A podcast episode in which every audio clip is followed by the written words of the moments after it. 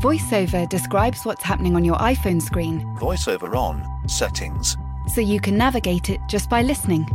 books, contacts, calendar, double tap to open. Breakfast with Anna from 10 to 11. And get on with your day. Accessibility. There's more to iPhone. Millions of people have lost weight with personalized plans from Noom, like Evan, who can't stand salads and still lost 50 pounds.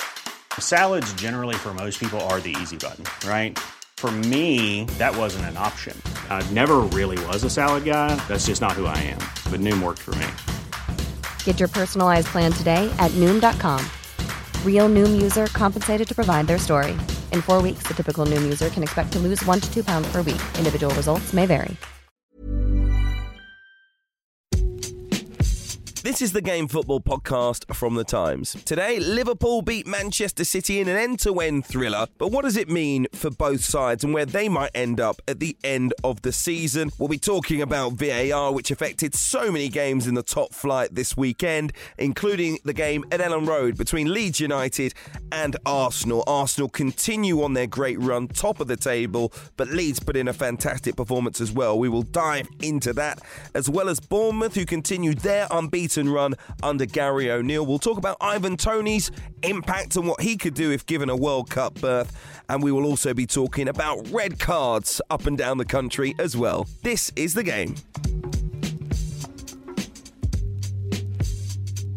Hello and welcome back to the Game Podcast. I'm Hugh Woozencroft, joined today by Molly Hudson, Tom Clarke, and Tony Cascarino. And we have to start, of course, we do with events at Anfield. Two huge sides that have gone head to head over the past few seasons Liverpool and Manchester City, serving up a bit of a classic. Plenty for us to discuss. It was decided by a Mo Salah goal, but it was important that Liverpool got back to winning ways, didn't lose another game, and didn't, I think, keep that that bad feeling going. It was a great afternoon for those Liverpool fans who, many of them in London, screaming in my face in a pub in Covent Garden. They actually thought I supported City.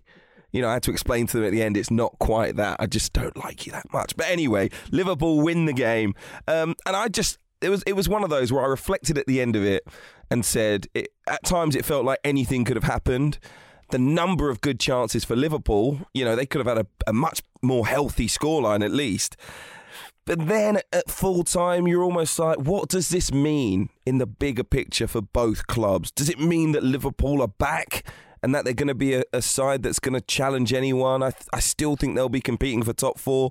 And then when it comes to Manchester City, well, everyone still thinks they're going to win the league. And how much can this really derail them? So, what's the bigger picture for you, Tony?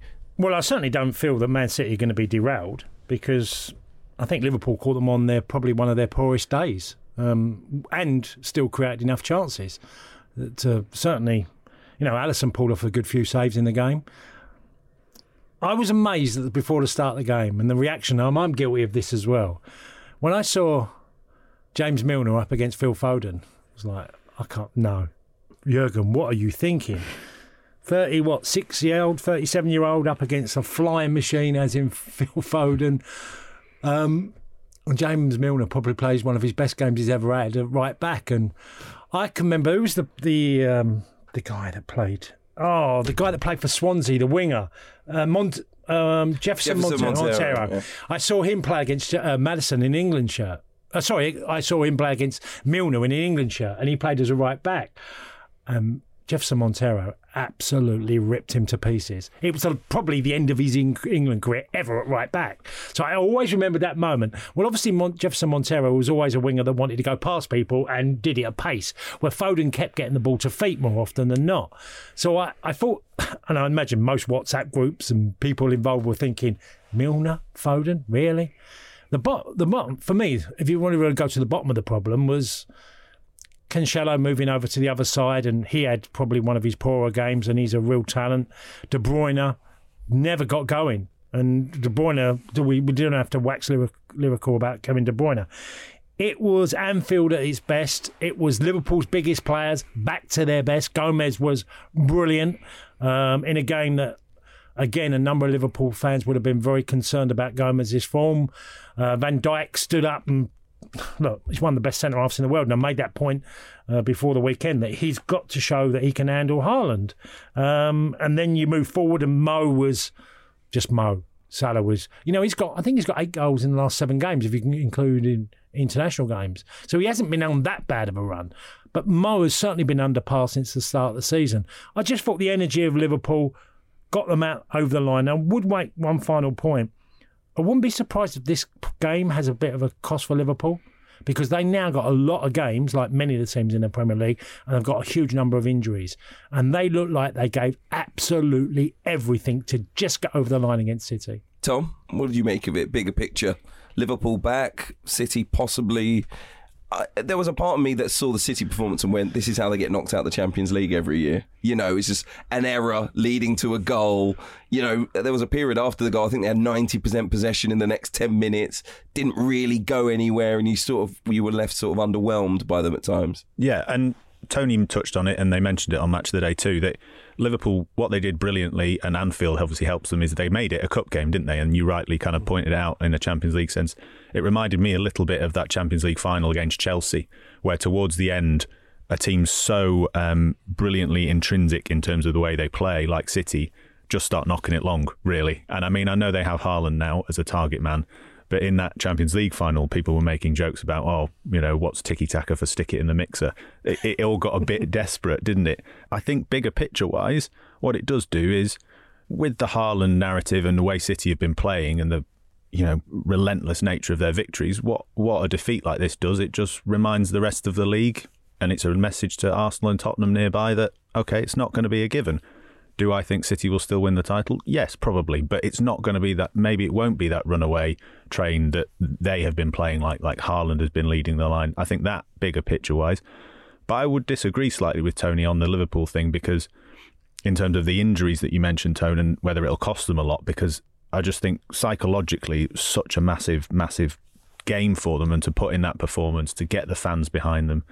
And I also think I'm sure we'll come on to the decisions as well, but a very clever lad on Thursday's game predicted that you know the Anfield crowd would kind of get behind them and it might be perfect for them. But I, I, was watching Jurgen Klopp on the touchline. He almost wanted to be sent off. You know, he was on that touchline. It was the best actor performance. Honestly, give give the man an Oscar. He'd have walked off. Those pearly whites would have been beaming, chuckling to himself.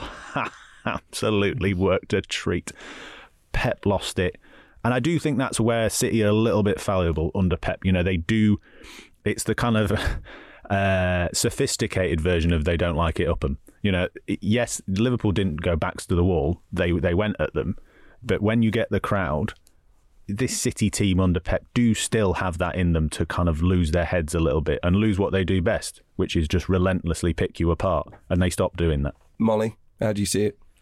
I think picking up on what Tom was saying about relentlessly picking them apart, but that's what they're going to do all season, isn't it, to mm. everyone else? So I think they have the ability to lose their heads and kind of lose these almost cup games in the league where the opposition has, you know, we've seen it with Man United as well that they're capable of doing that to teams where you you're thinking on paper they, sh- you know, they're in bad form they shouldn't be getting anywhere near these teams, but they find a way on the day.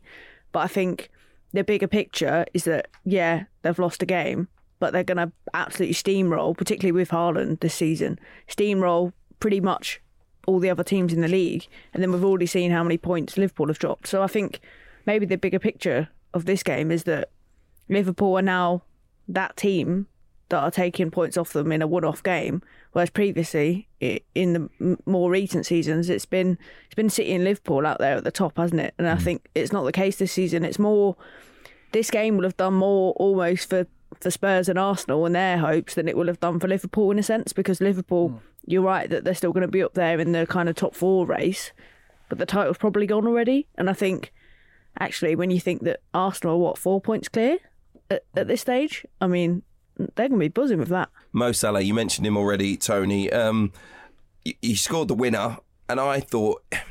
When I say signs of him returning to his best, I think actually we saw more of those signs against Rangers than we did against Manchester City because of the, the style in which the goals were taken.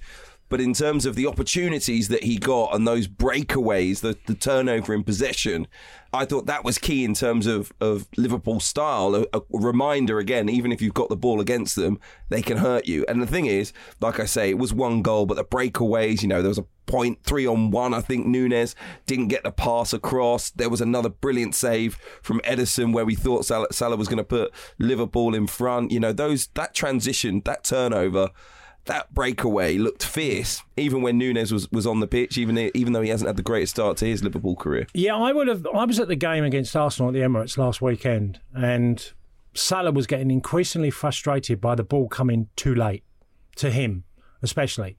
The centre halves, Matip and uh, Van Dijk, continually played the ball to each other. You know, slow build up from the back.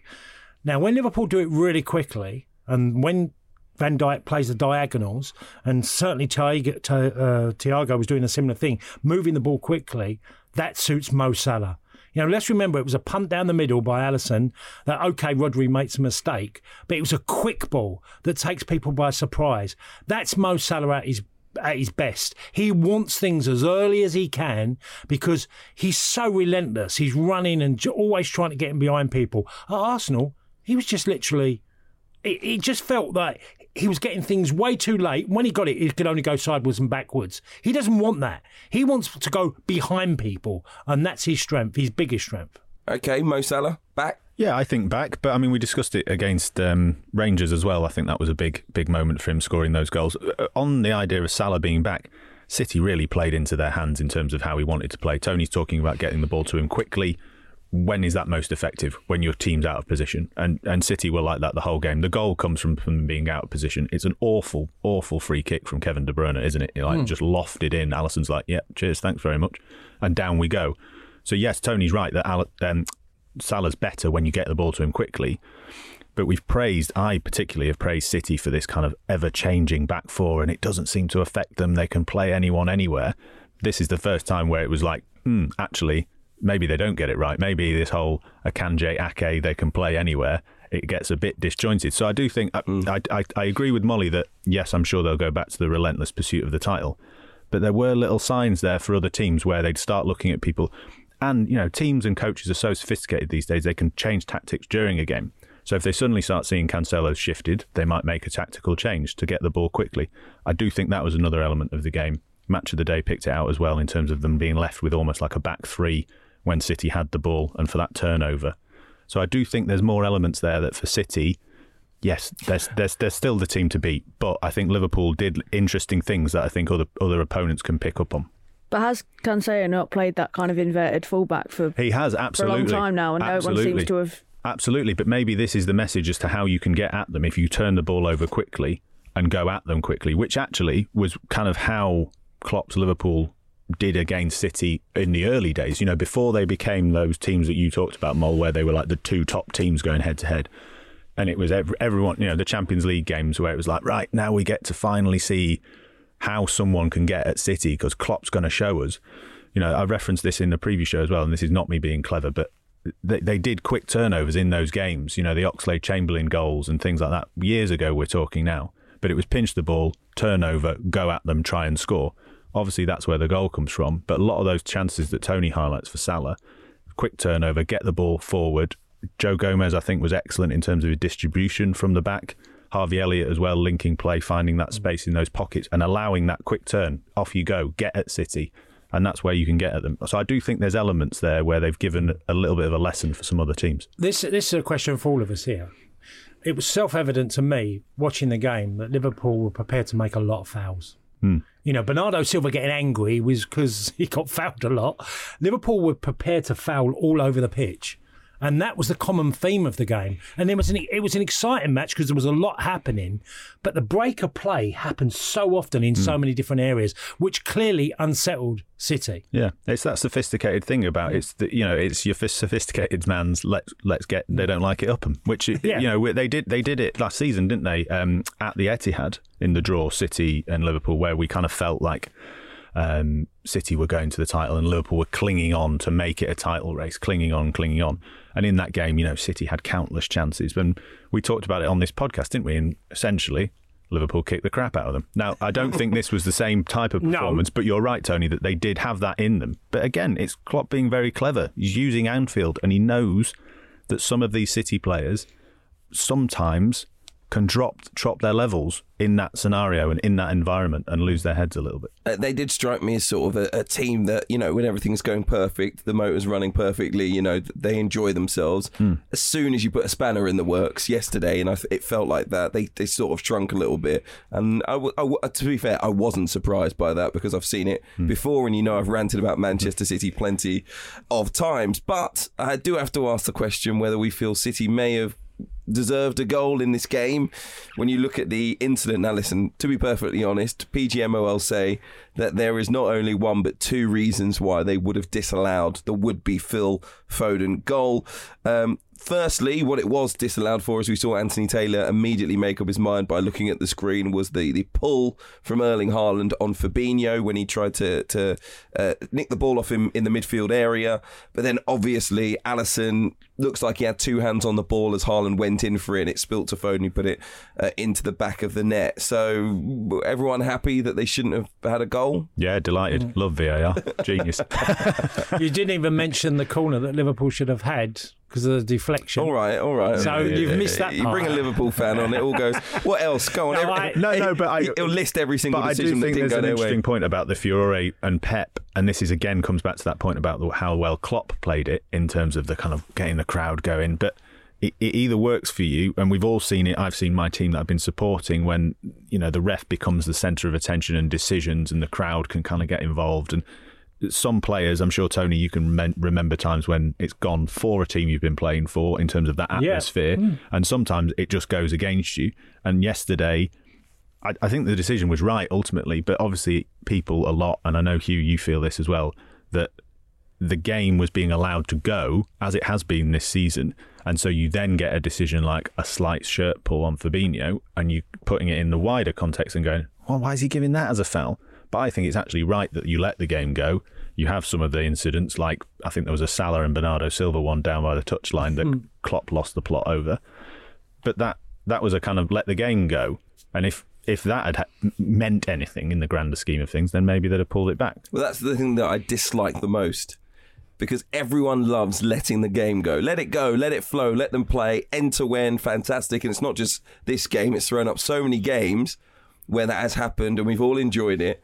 But then for when the ball actually goes into the back of the net, the whole reason that you want the game to flow, you then say, Hold on a minute, there was a bit of roughhousing in the build up, so No, but it it's was not a, fa- goal. But it was a foul, though. That's the point. Is that But I think you can have you can have those I- two things but, exist. But it, but it wasn't a foul in the rest of the game. No, it but was would- a foul it when you looked at the it screen. It would have been a foul in terms of a moment that matters. In the same way that a lot Well, of people make the point about VAR that if it's like an offside and clear, so you bring it back to the moments that really matter. Otherwise, let the game go. I think that's the argument. Anyone else? Who's on my side? Molly, come on, back me up.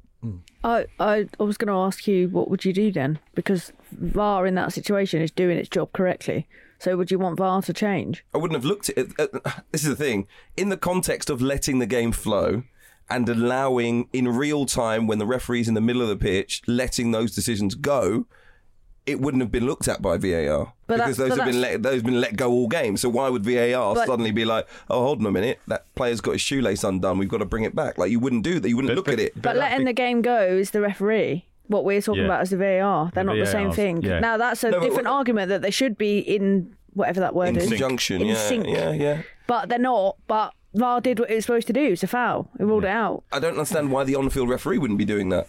Like that doesn't make sense. If you think it's a foul, But maybe he Yeah, but did- did why? he see why? it? But maybe he didn't. But maybe he's allowing the game to go and flow, which is what made it so entertaining for a one 0 Let's be honest. Mm. I think Anthony Taylor, Anthony Taylor had a big part to play in it being such an entertaining game for a neutral in particular. But yeah, I- that that's why you allow the game to flow because it then comes back to a serious moment. But uh, Tony, you were going to jump. No, I was going to say just on a broader point that you know years ago there was the phrase of you know when people uh, didn't get fouls in the penalty box they say oh if that was on the halfway line that would be a foul. Yeah. Well, what we're seeing now in the modern game.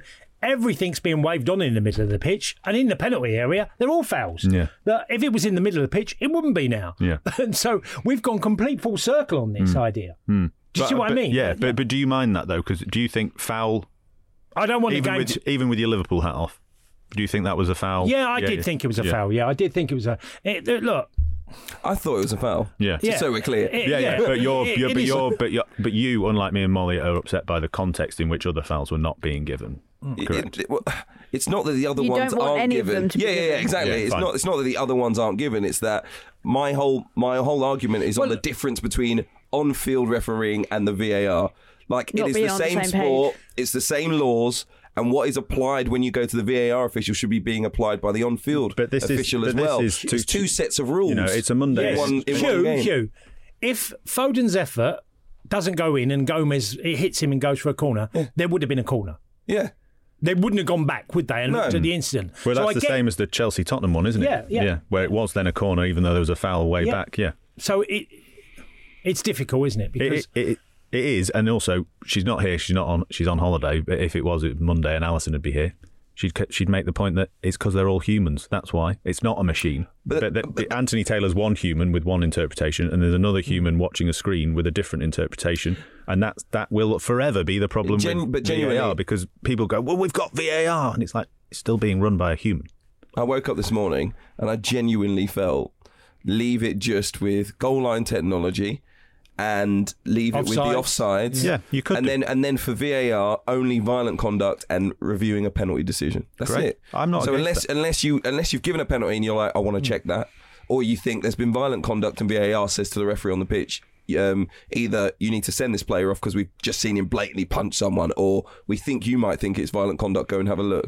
That's it. I'm not And against I- it. Give it woozy to the end of the season. I'm doing it. I'm all for it. that might be that might be essentially football before VAR with a little bit of help, With some clarity, rather yeah. than re-refereeing the game totally on Yes, VAR yeah. with with too much reach. Anyway, look, this is the issue. I don't want to have a big conversation about VAR. David Moyes, though, and, and listen, all fans want us to mention it. Once we mention one team, Yeah. we'll try and mention them all. So David Moyes, unhappy about a few decisions in West Ham's draw at Southampton. Uh, Southampton took the lead. Um, Perraud beat Bowen to the ball and then you know he hit it in. It was deflected, but the referee Peter Banks just got in the way of Jarrod Bowen, who tried to control the ball. David Moyes wasn't happy about it. He said it was ridiculous after he accidentally impeded Bowen. Thomas Souček probably should have been given a penalty. Um, Perraud once again, David Moyes describing it as a judo move inside the box. I think if you look at Craig Dawson winning a penalty against Fulham, was it last weekend? Y- This is definitely a penalty. Uh, but David Moyes' quotes were interesting. He says there must be new rules in football. He gets th- he gets him and he throws him down. It's unreal. It's not the referee. It's VAR.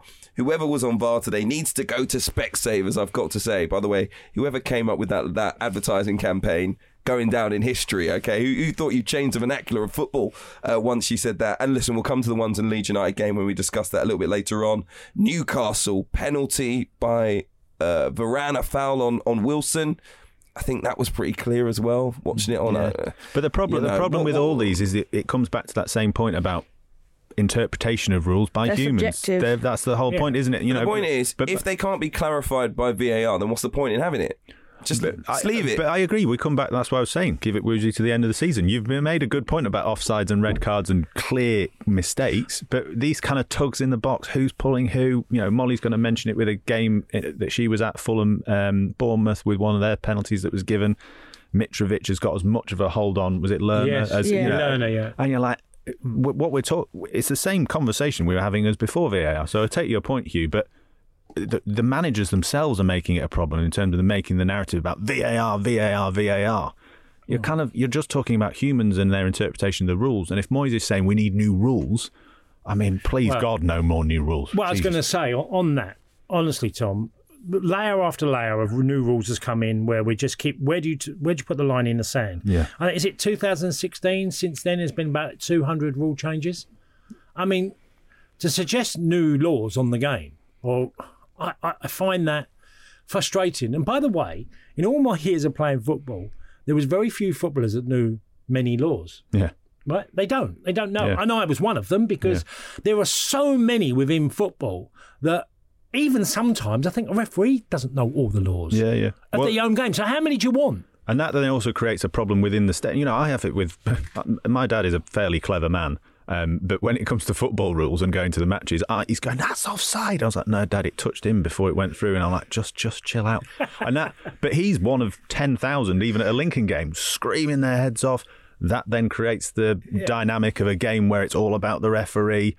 And you know, I think Tony's got a good point that a, if you make more rules, it makes it harder for us to all to learn them. But B, we should all try to learn them because it maybe takes a little bit of the pressure off the referee. We're going to be talking about a couple of times Tony uh, forgot the rules. Let's call it that when we discuss red cards a little bit later on in the podcast. Uh, we'll be talking about Arsenal, Bournemouth, as well as Brighton before we get to the end of the podcast as well. So stay tuned for that. Remember, if you're enjoying it, make sure you're subscribed. We'll talk about the Premier League leaders next. Well, because of results elsewhere and their 1 0 win over Leeds, Arsenal are now four points clear at the top of the table. The last four teams to win nine of their opening 10 games have gone on to win the title good omens for Arsenal. Um, we're getting used to their quality as well. Let's be perfectly honest with it. Um, they could and maybe should have dropped some points though at Elland Road because Patrick Bamford missed a second half penalty, and then in stoppage time, the referee Chris Kavanagh sent off Arsenal's Gabriel for kicking out at the lead striker.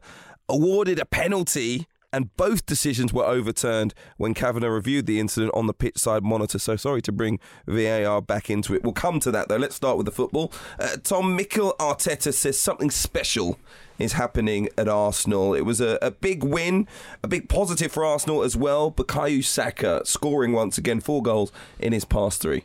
What a finish as well. I mean, again, so much to talk about from this game, and Leeds were excellent as well. Before we get onto the decisions, in terms of purely football, I thought they were brilliant. That was, again, one of the real treats to watch. I love it when they play like that.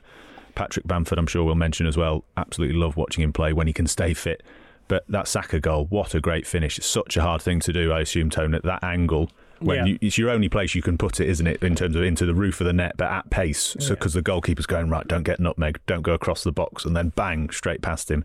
I thought that was a great finish. In terms of the something special happening at Arsenal, I just think it's a mentality thing. Parking the Gabriel idiocy for one minute, and I'm sure he'll he'll be in a special training all week with some videos and going, "Don't do this." For the rest of the season, he did it against Man City when he got sent off in that game last season, which I've referenced so many times. He's got that moment of lunacy in him. Don't do it, mate. You're playing. You're playing really well. You're part of something really special. But I think generally, you just look at the reactions that all the players have to all these moments. The missed penalty, they went absolutely mad. And I know there's like it's an intense atmosphere, but I've just you've just not seen that from Arsenal. You've seen Arteta have that intensity of personality. He's translated it to the team, but in a really positive way. I feel, and they're all like in it together. When they score, every time uh, they score a goal, they all huddle in, and it's like they have a little debrief. It's almost like a basketball match, like this little timeout for them. They use that moment rather than like doing little poses for celebrations. They use it as a moment to like pause, regroup.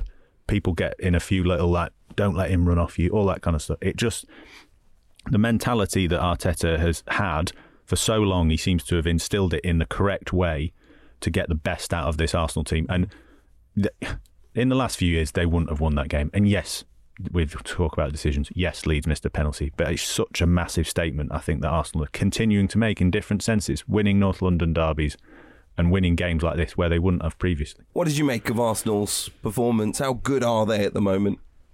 I think I was listening to Tom there, and I did quite a bit of Arsenal a couple of seasons back when they were kind of under Unai Emery, and they were very much like a to be like unkind, I suppose, a like mid-table team because they were quite disjointed, and I think they weren't all on the same page. I think you can't kind of underestimate how much of an impact, ironically, having talked about it earlier, those Man City players have made to Arsenal. And I think it's not just on the pitch, but it's off it as well. It's driving those standards. And I think, yeah, they've they've been fantastic this season. And I think they've, but particularly this week, it was it was the same in the Europa League as well.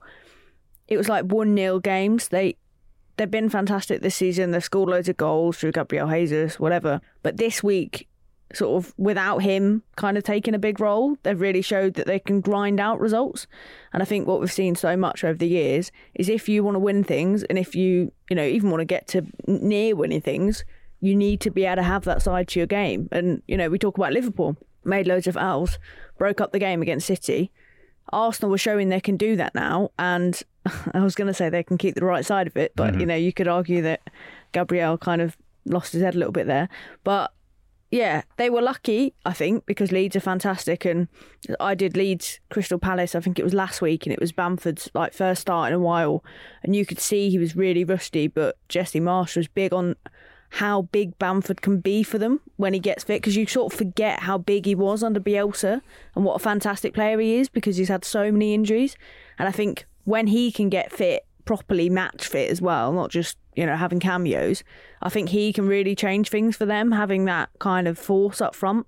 So I think Arsenal were lucky, but also it showed that they can close a game out. He looked rusty, Bamford, and yet he still probably had the most attacking output for Leeds United. Uh, most touches in the opposition box. He carried them up the team with his hold up play. Um, uh, on another day, if that was off the run of say five appearances, I think he buries a penalty as well. He just didn't, you know, just didn't have his rhythm back, did he, in terms of his shooting boots on? Um, but again, he, you know, he he ruffled Arsenal's feathers quite a lot, including Gabriel's. I couldn't believe what Chris Kavanagh did at the. I, I actually could not believe, you know, having even seen the rest of the. I could not believe what Chris Kavanagh did at the end of that game, because how anyone could say it wasn't violent conduct, I don't know. I, like even if you think Patrick Bamford has fouled him, by the way, the ball was still in play, so it's violent conduct. Yeah, it should have, it should have been a foul first And then a red. and, then then, a a red. red. So not a penalty, But not a penalty. Yeah. Yeah, but that way still a red. Yeah. Yeah, Yeah. yeah. So Yeah, I, the- I just, I, I agree. The change, the drop down from red to yellow, Yellow. was was What the was the most yellow for? baffling. What was the yellow for? You got a bit. What was the yellow for? Oh, well, no, you've answered your own question. yeah, I agree. We're, we're, we don't worry. We're, we agree Well, with we you get on this that. one. But by the way, I, but by the way, I still think it was harsh to remove the penalty because if you watch the incident back again, and I know Bamford pushes into the back of Gabriel, Yeah. but Bamford is trying to run after the ball. Yeah, and, and he Gabriel turns, looks at Bamford, looks away from the ball, so he's not even shielding it, and then deliberately barges towards Just a Bamford. block or barge? I think it's a barge because he deliberately gets his shoulder. Nah, it's a block. Come It's on. not a block, man. Yeah, man. It's You- not a block. We've 'cause, seen uh, that. listen, we've seen I'm that all so for, often. I- The, no, no. There's the, the defender shielding. Like if He Van did- he Dijk had doesn't done, shield it. He if Van doesn't Dijk shield had it. done that against Haaland, we'd have been like, oh yeah, He there does he is, not using all shield the it. He experience. does not I had shield it. 20 years of blocking in my career, and honestly, it drove me crazy. But there were defenders who were brilliant at it. I don't think Gabriel is. yeah. Who was the best, Tim? Kevin Moran, without a doubt, who played for Manchester United and Blackburn, and Kevin fouled more than anybody I'd ever played against, and it was always a block. He just was great. But you just made it look like what? Just, just like made like you, you, cla- you got, you know, you just made contact with another player. Yeah. But he deliberately got. I mean, he was. Well, I think he was one of the first players to get sent off in an FA Cup final, wasn't he, Kevin Moran? And but you know, he, he was just good here. And then there were many that are exceptional. Can I just make a, a quick point about the the victory? Arsenal played the worst they've done all season Mm. in that game. Leeds played the best they played all season, and they've lost the game. Yeah. Okay.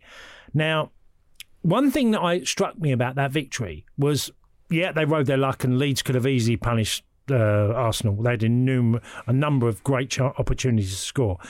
Was that what's Monday morning going to be like at London Colney? Yeah, buzzing.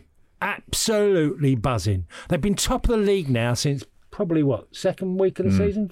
Well, up there the whole yeah, time. Yeah, they've been up there the whole time, but they they've basically been top of the league for a number of weeks now. And the question is, as obviously City are playing afterwards, and if they'd lost, they could go above them if they won, and all these you know hypothetical sort of things that are happening. But I thought, what's London Colney like? It's been buzzing for a long time now.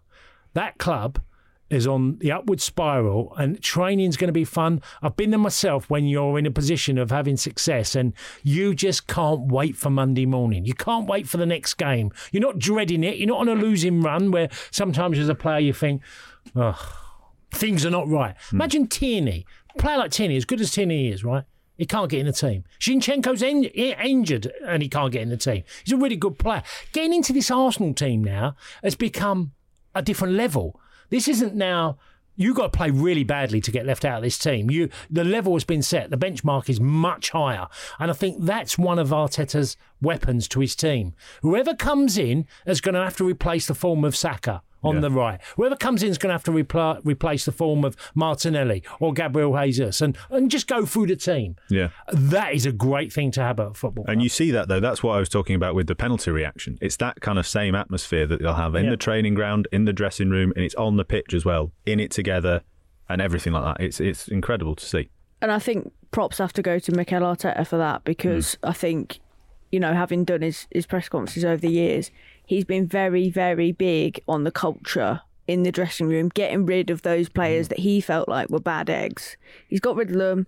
If you look at that squad now, I think, uh, you know, it was, it was rife on Twitter when they did the squad photo. Like, pretty much the whole squad Tavares, now. Guendouzi was at Marseille, the pair of them, you know. It- okay, they might not even, Molly, they might not even have to be bad eggs because that's maybe a bit unfair on them. Maybe he just felt they're not right for what I need to do at this club. He's had a very clear vision of what he wants, Hmm. and it's coming to fruition.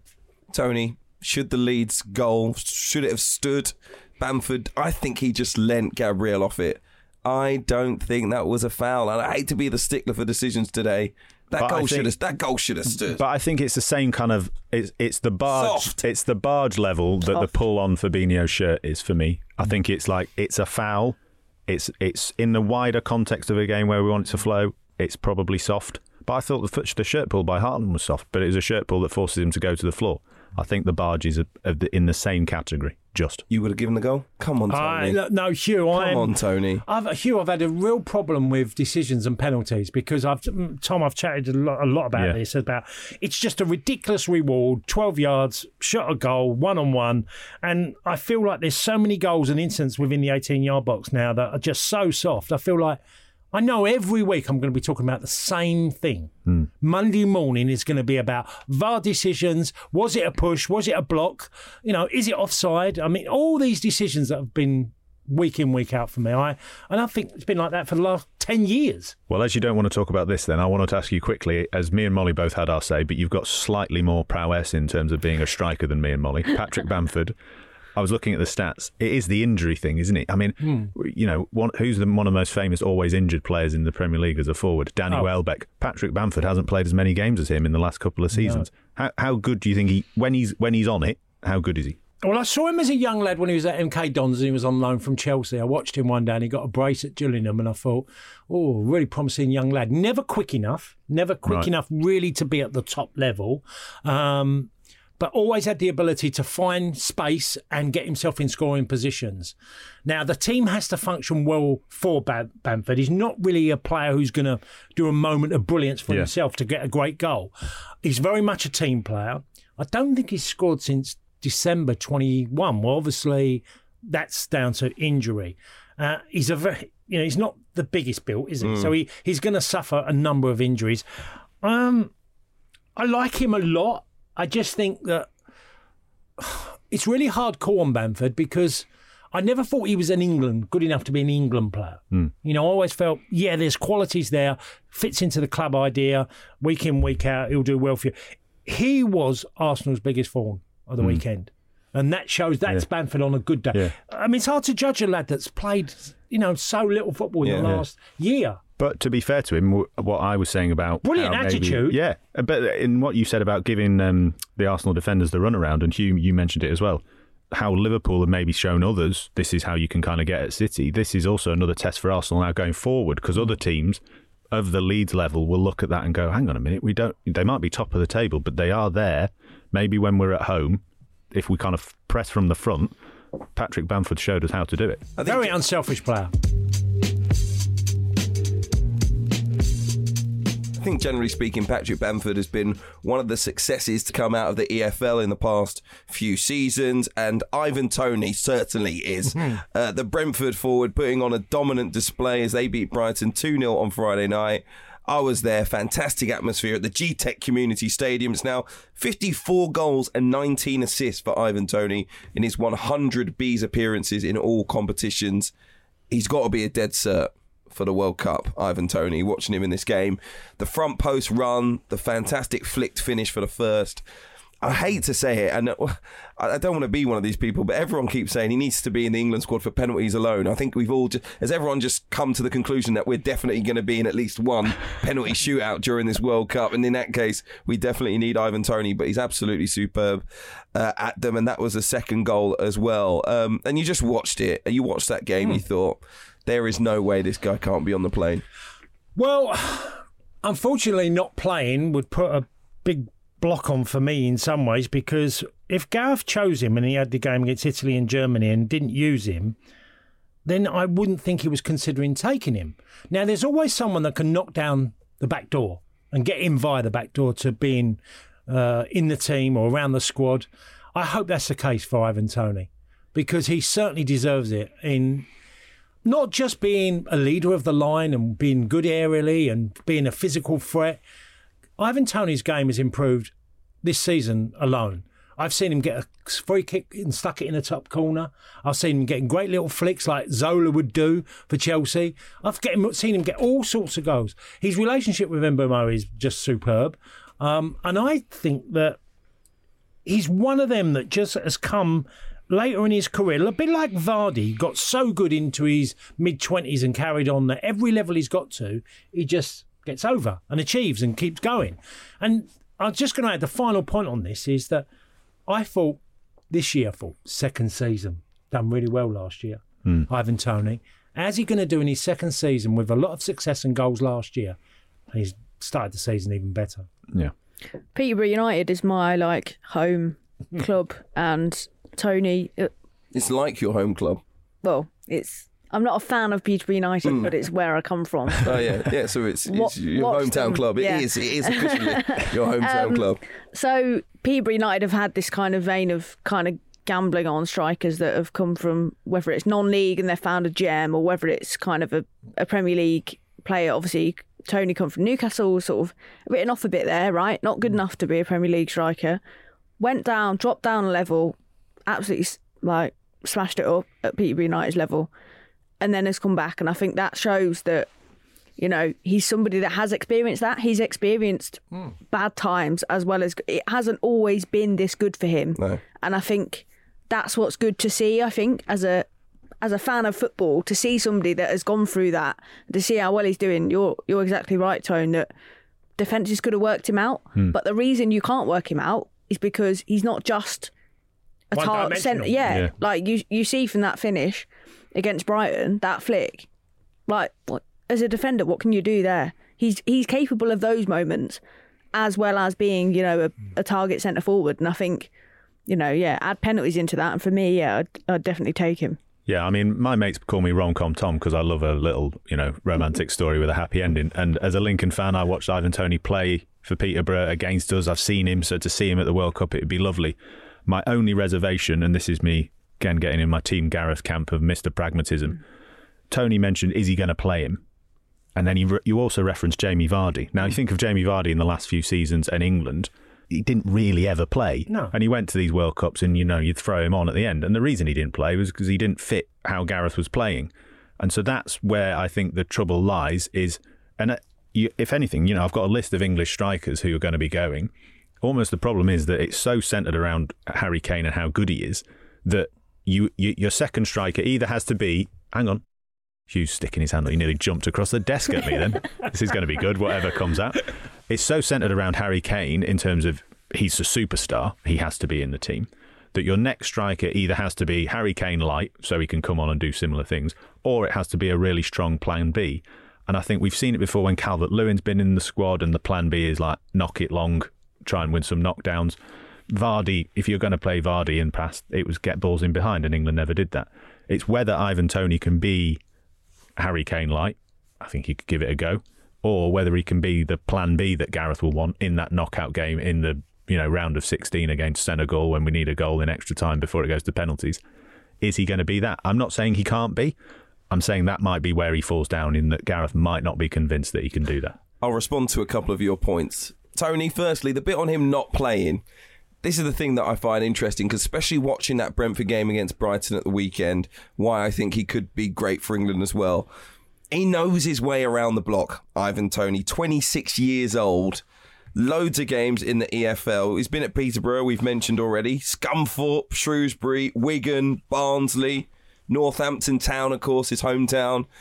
So it's not like, even though he hasn't got the England caps yet, and I know, you know, international football does step up for anyone else, um, But ultimately, if he was 21 years old and he hadn't played for England, I would be more concerned. He's played plenty of matches.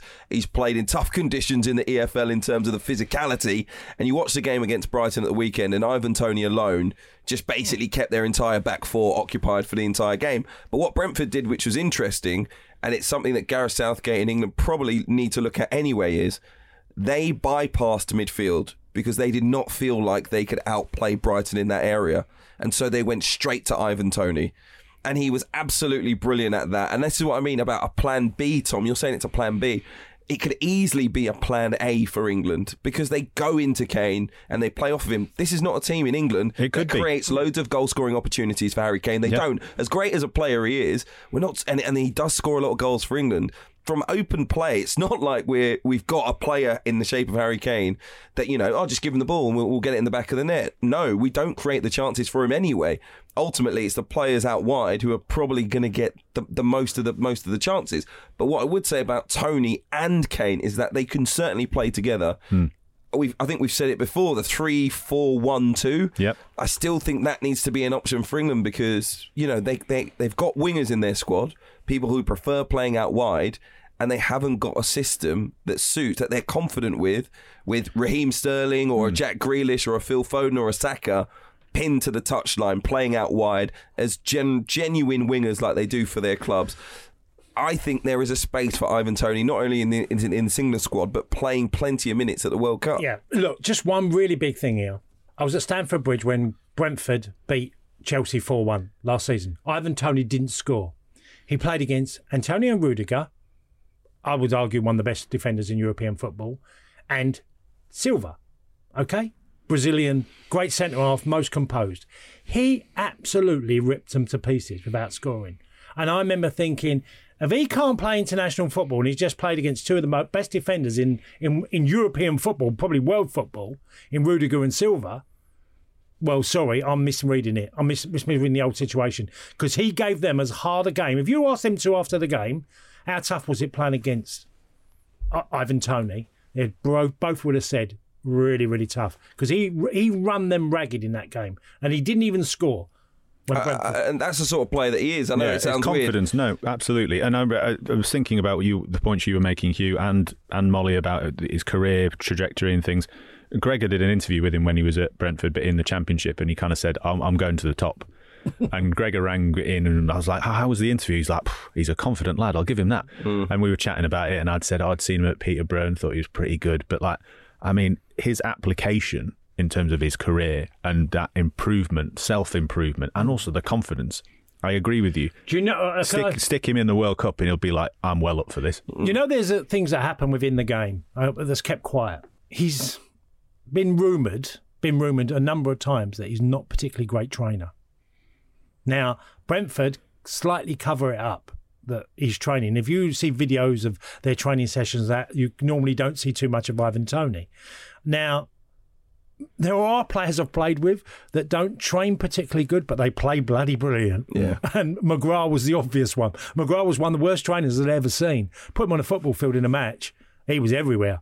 You know, and I and I've heard that about Tony from a few people within the game that said he's not the best trainer. Does it matter? Well, matter. it might have mattered when he was in the England squad. Yeah. Because if he's thinking, Gareth is thinking, well, I'm going to play him, and then he trains not the same as everybody else because there are players who don't train like not everyone runs around like you know like trying to make a point.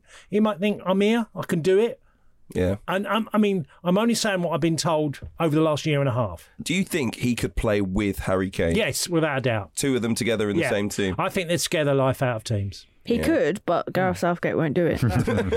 Yeah, and No, that's- but it, it, he could. In I think actually, Hugh, I, I'm that's my favourite line on this podcast in the last six months. Mol. It, it, it, it could happen, but Gareth won't do it. Um, I'm hot wired into Gareth sinking. It could though. In the three, four, one, two that you outlined, but you'd have to change the kind of system. You'd probably have to sacrifice Jude Bellingham in midfield. You'd have him play a bit more defensively, and do what you said and go wide. Yeah. Push the wing backs up. push the wing backs up Yeah. and sacrifice that look at- midfielder. Get it in the and box. stop playing through the lines. But uh, I'm just linking it back to what we saw in those last games and the excitement around Bellingham. I think it would be more 3 4 2 1 and the one as Kane. And your two as Foden, Mount, Sterling, Mm. with Bellingham as your linking piece to go through. And that's why I think Tony, if he goes, and I'm not, I'm not being the voice going he shouldn't, but he'll go as a plan He- B. he- he- when you think about it, though, he just, I mean, Danny Welbeck was up the other end, for example, and you just watched the game and thought, as good as Welbeck was and as good as he's been, you know, he still hasn't scored a Premier League goal, I think, this season. And it's it's one of those where Tony is just much more of a threat. Yeah. You know, he- he- Well, t- Hugh, there's Third one choice big striker. thing. Do you know? Do you know what you do? You might have to do.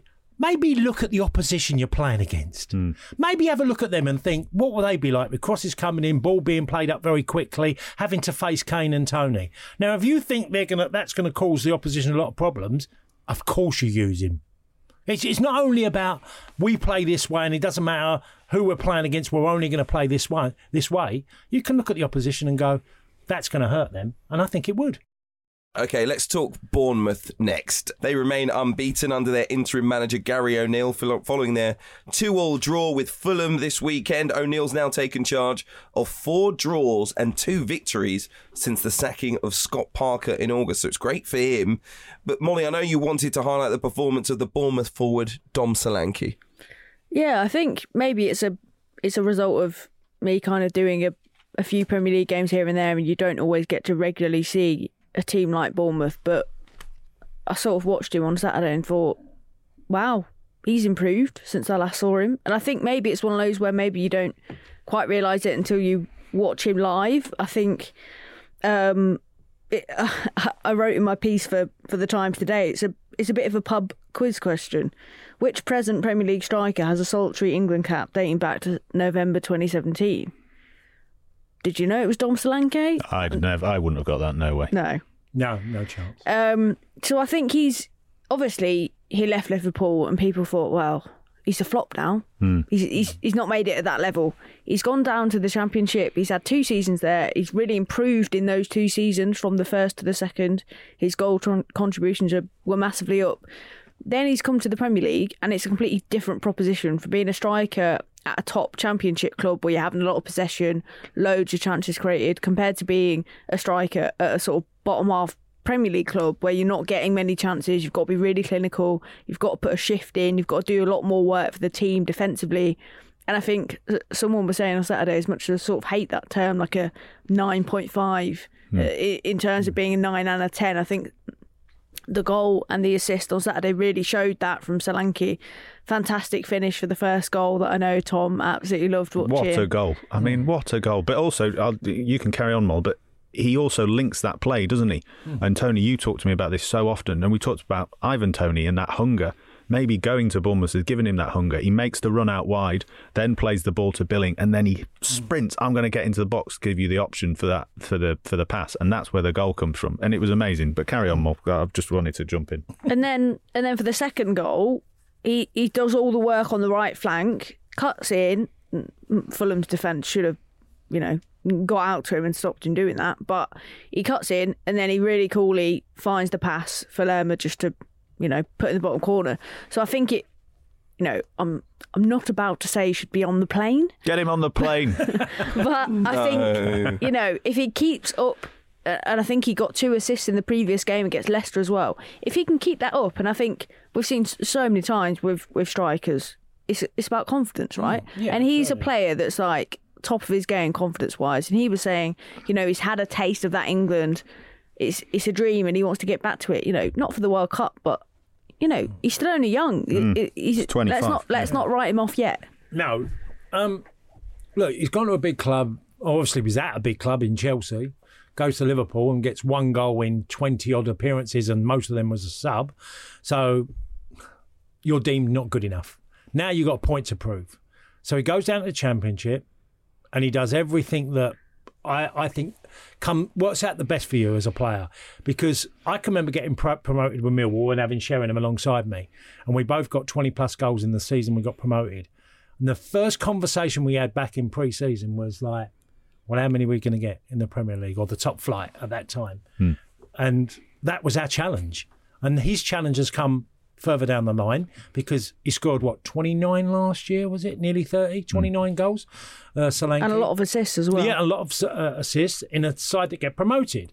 So now he comes back to the Premier League. Now he's got two so far in the Premier League, and both of them are against teams that got promoted. So he's got a lot to prove. But what I loved, and echoing what Tom and what Molly were saying about his goal and his movement, is that Tavernier's ball to him, the ball then to Billing, and Billing and him return, and he finishes it off. That's a Premier League striker. So I think as long as he gets it in his mindset and his belief that he's a Premier League striker now, there is more to him. I just, I, I'm be really interested in try and work out if he stays fit, what tally he will end up at the end of the year. Uh, Tony, let me ask you this as a former professional athlete. When does it click? Doesn't have to be football. Could be any sport, but you think of these players. You know, we mentioned Jamie Vardy earlier, but Patrick Bamford as well. Ivan Toney, hmm. Dom hmm. Solanke now. Um, players who I think, you know, we see them leave big clubs in the Premier League and they go to the EFL. We think that's it. They're not good enough for the, the top flight. And it's not that they just go back to the championship and they have like one great season, they're immediately back. Like it's two or three, maybe longer. But suddenly you're seeing these players who look like they've got more time, who look like they, hmm. they're more intelligent. They look like totally different players to when they were youngsters. And you sit back and you go, well, it must just be experience. It must have just clicked.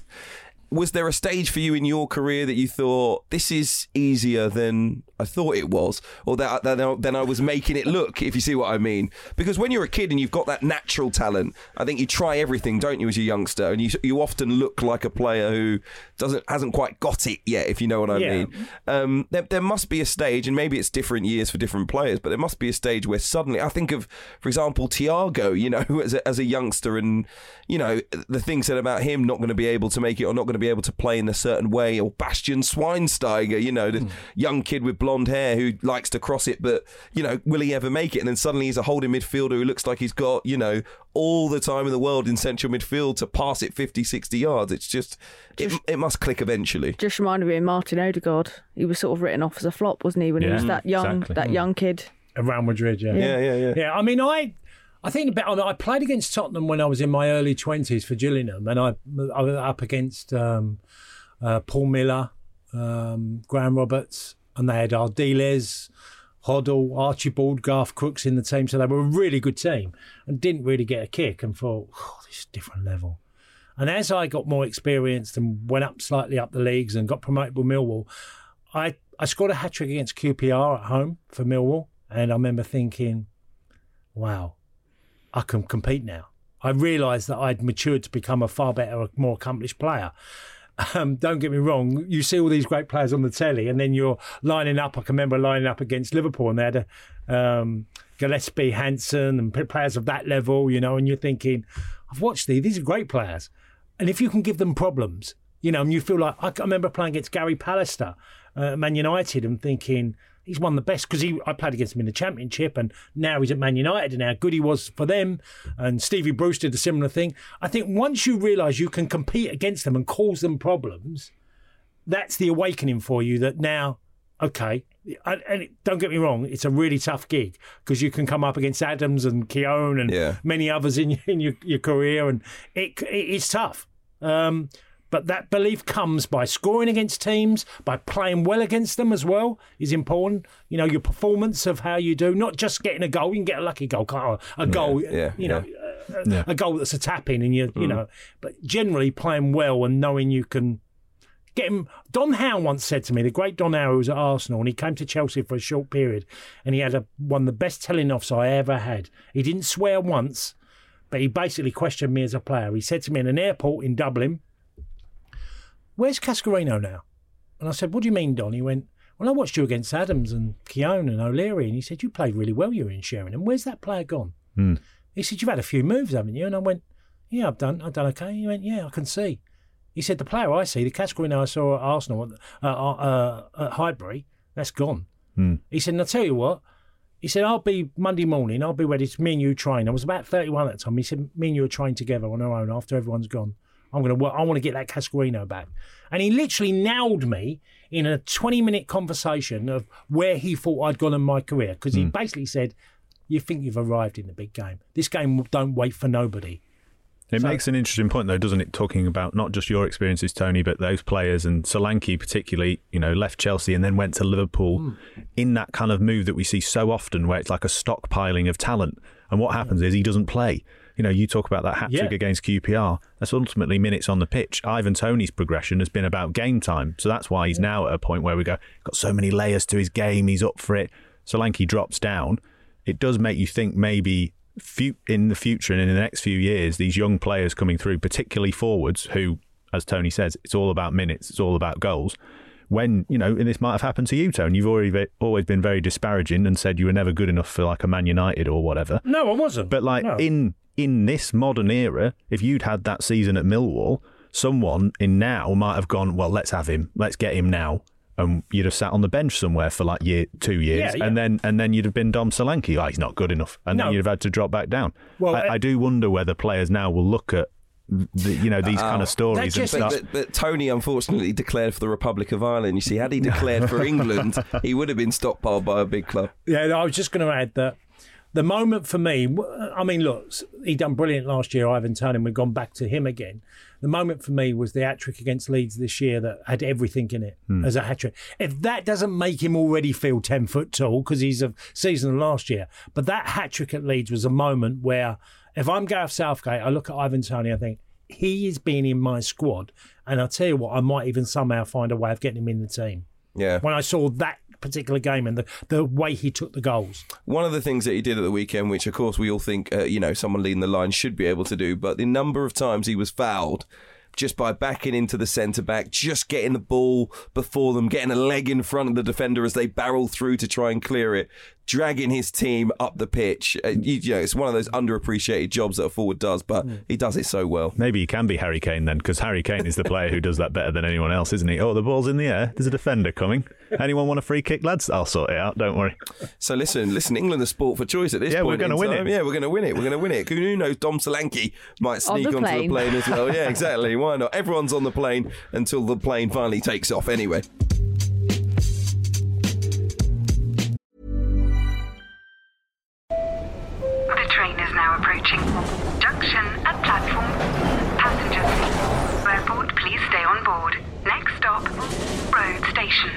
iOS helps you control which apps you share your exact location with.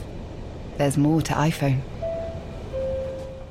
How would you like to look five years younger? In a clinical study, people that had volume added with Juvederm Voluma XC in the cheeks perceived themselves as looking five years younger at six months after treatment. Look younger, feel like you. Add volume for lift and contour in the cheeks with Juvederm Voluma XC. Reverse signs of aging by adding volume to smooth laugh lines with Juvederm Vollure XC. For important safety information and to find a licensed specialist, visit juvederm.com. That's J U V E D E R M.com. Not for people with severe allergic reactions, allergies to lidocaine, or the proteins used in Juvederm. Common side effects include injection site redness, swelling, pain, tenderness, firmness, lumps, bumps, bruising, discoloration, or itching. There's a risk of unintentional injection into a blood vessel, which can cause vision abnormalities, blindness, stroke, temporary scabs, or scarring. Talk to a licensed specialist to find out if it's right for you. This Mother's Day, celebrate the extraordinary women in your life with a heartfelt gift from Blue Nile. Whether it's for your mom, a mother figure, or yourself as a mom, find that perfect piece to express your love and appreciation. Explore Blue Nile's exquisite pearls and mesmerizing gemstones that she's sure to love. Enjoy fast shipping options like guaranteed free shipping and returns. Make this Mother's Day unforgettable with a piece from Blue Nile. Right now, get up to 50% off at BlueNile.com. That's BlueNile.com. Well, it was a weekend uh, of red cards up and down the country, and none more so than at Bramall Lane. There were four red cards in a crazy game. And Molly, the uh, WSL game between West Ham and Aston Villa, well, provided, what should I call it, uh, some pretty strong images. Let's say that a Hammers win overshadowed by a late brawl. It was sparked by a defender, uh, Hawa Sissoko repeatedly hitting Sarah Mayling, and pretty much all hell broke loose after that. Yeah, I think I don't want to say it was quite funny because that feels like it's the wrong word, but so but so many people talk about the women's game as like, oh, it's so nice. There's there's none of that. There's none of that Harry Kane diving going on. There's no, you know, there's not many red cards. There's not many bookings. No one's really, you know, no one's nasty. Everyone's just just having a nice time. Just some ladies having a nice time. Hawa Sissoko is is was not. Um, she she's got a bit of a reputation actually. I think I think with three red cards, she's now got the most sending offs in WSL history, and she hasn't played in the division very long, so that's quite impressive. Um, but yeah, it was just one of those. It and it is it is a rare moment in the Women's Super League, and I always say I think it'll happen more and more because the stakes are higher now. It it didn't used to sort of matter as much. Like obviously, you didn't want to you know lose a game, but now you know there's there's money involved. There's there's kind of where you finish in the table actually matters. Um, and yeah, she uh, she sort of went to. Was it a punch? I mean, it sort of was. Um, she kind of went went for went I, for. I'd, I'd call it a face palm. yes, it was it was in A between handoff. a punch and a slap. Hold it. Yeah, Oh, hold it a minute.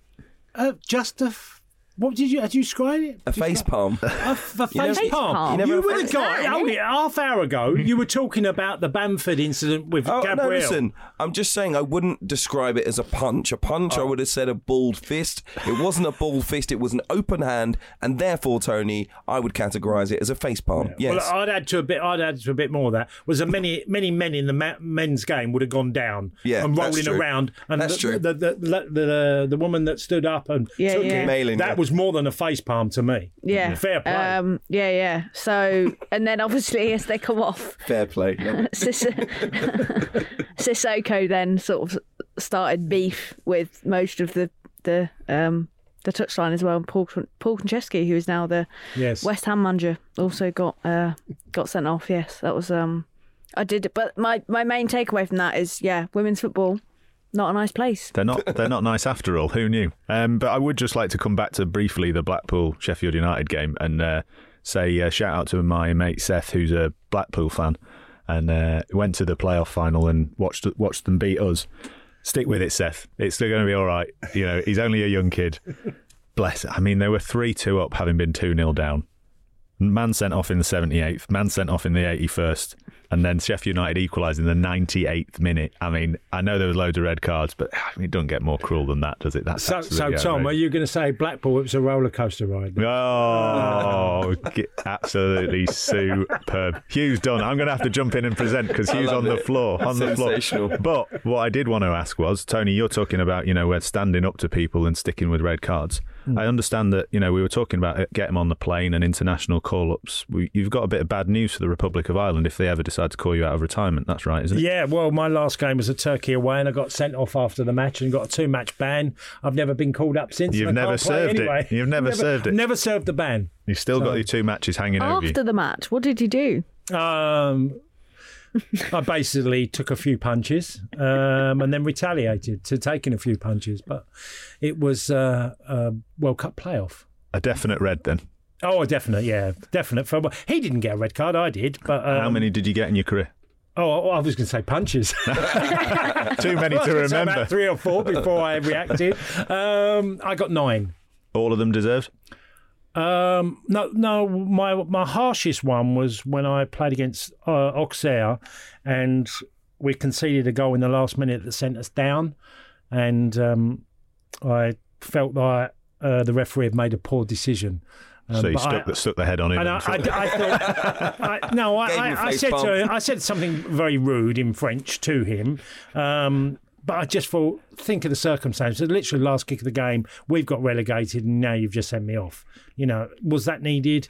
He could have given me a yellow. A little bit gave me a straight red. a little bit petty. Yeah, Straight red, fiery Cascarino. That's what we're calling I, you. I wasn't really, but Nine, Tony. No, but You said nine. I, give it a nine. honestly, no, we no. should have done that as a quiz question. Never mind who, you know, Dom Solanke's England cap. I. I reckon if we'd gone. I had played eighteen years. I'm going to go round every single one of your colleagues You're who a work the forward, Times. Tony. I'm going to, Played I'm up ask front. every single one of your Times colleagues how many reds did Tony get. And I bet not one of them gives you more than five. Nine. Outrageous. Lovely Watch guy, out. honestly. Watch out, everyone. Yeah, lovely guy. Don't want to play football against him, but lovely guy nonetheless. Uh, Tony Cascarino, thank you. Thank you, uh, Tom Clarke and Molly Hudson, uh, for being with me. Been really great this morning. But also, thank you all for listening. So, if you want more of our award winning journalism, make sure you check out the Times app, download it wherever you get your apps from.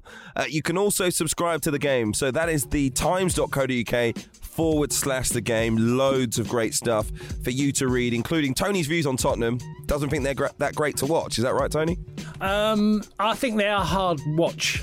Sometimes. Seems a bit ridiculous for the third highest goal scoring team in the Premier League, but they are a hard watch. They're third, who cares? Team Tottenham, Team Conte, all the way. okay, you can read that on the Times app right now, so make sure you download it. Thank you for listening. We'll be back with you on Thursday.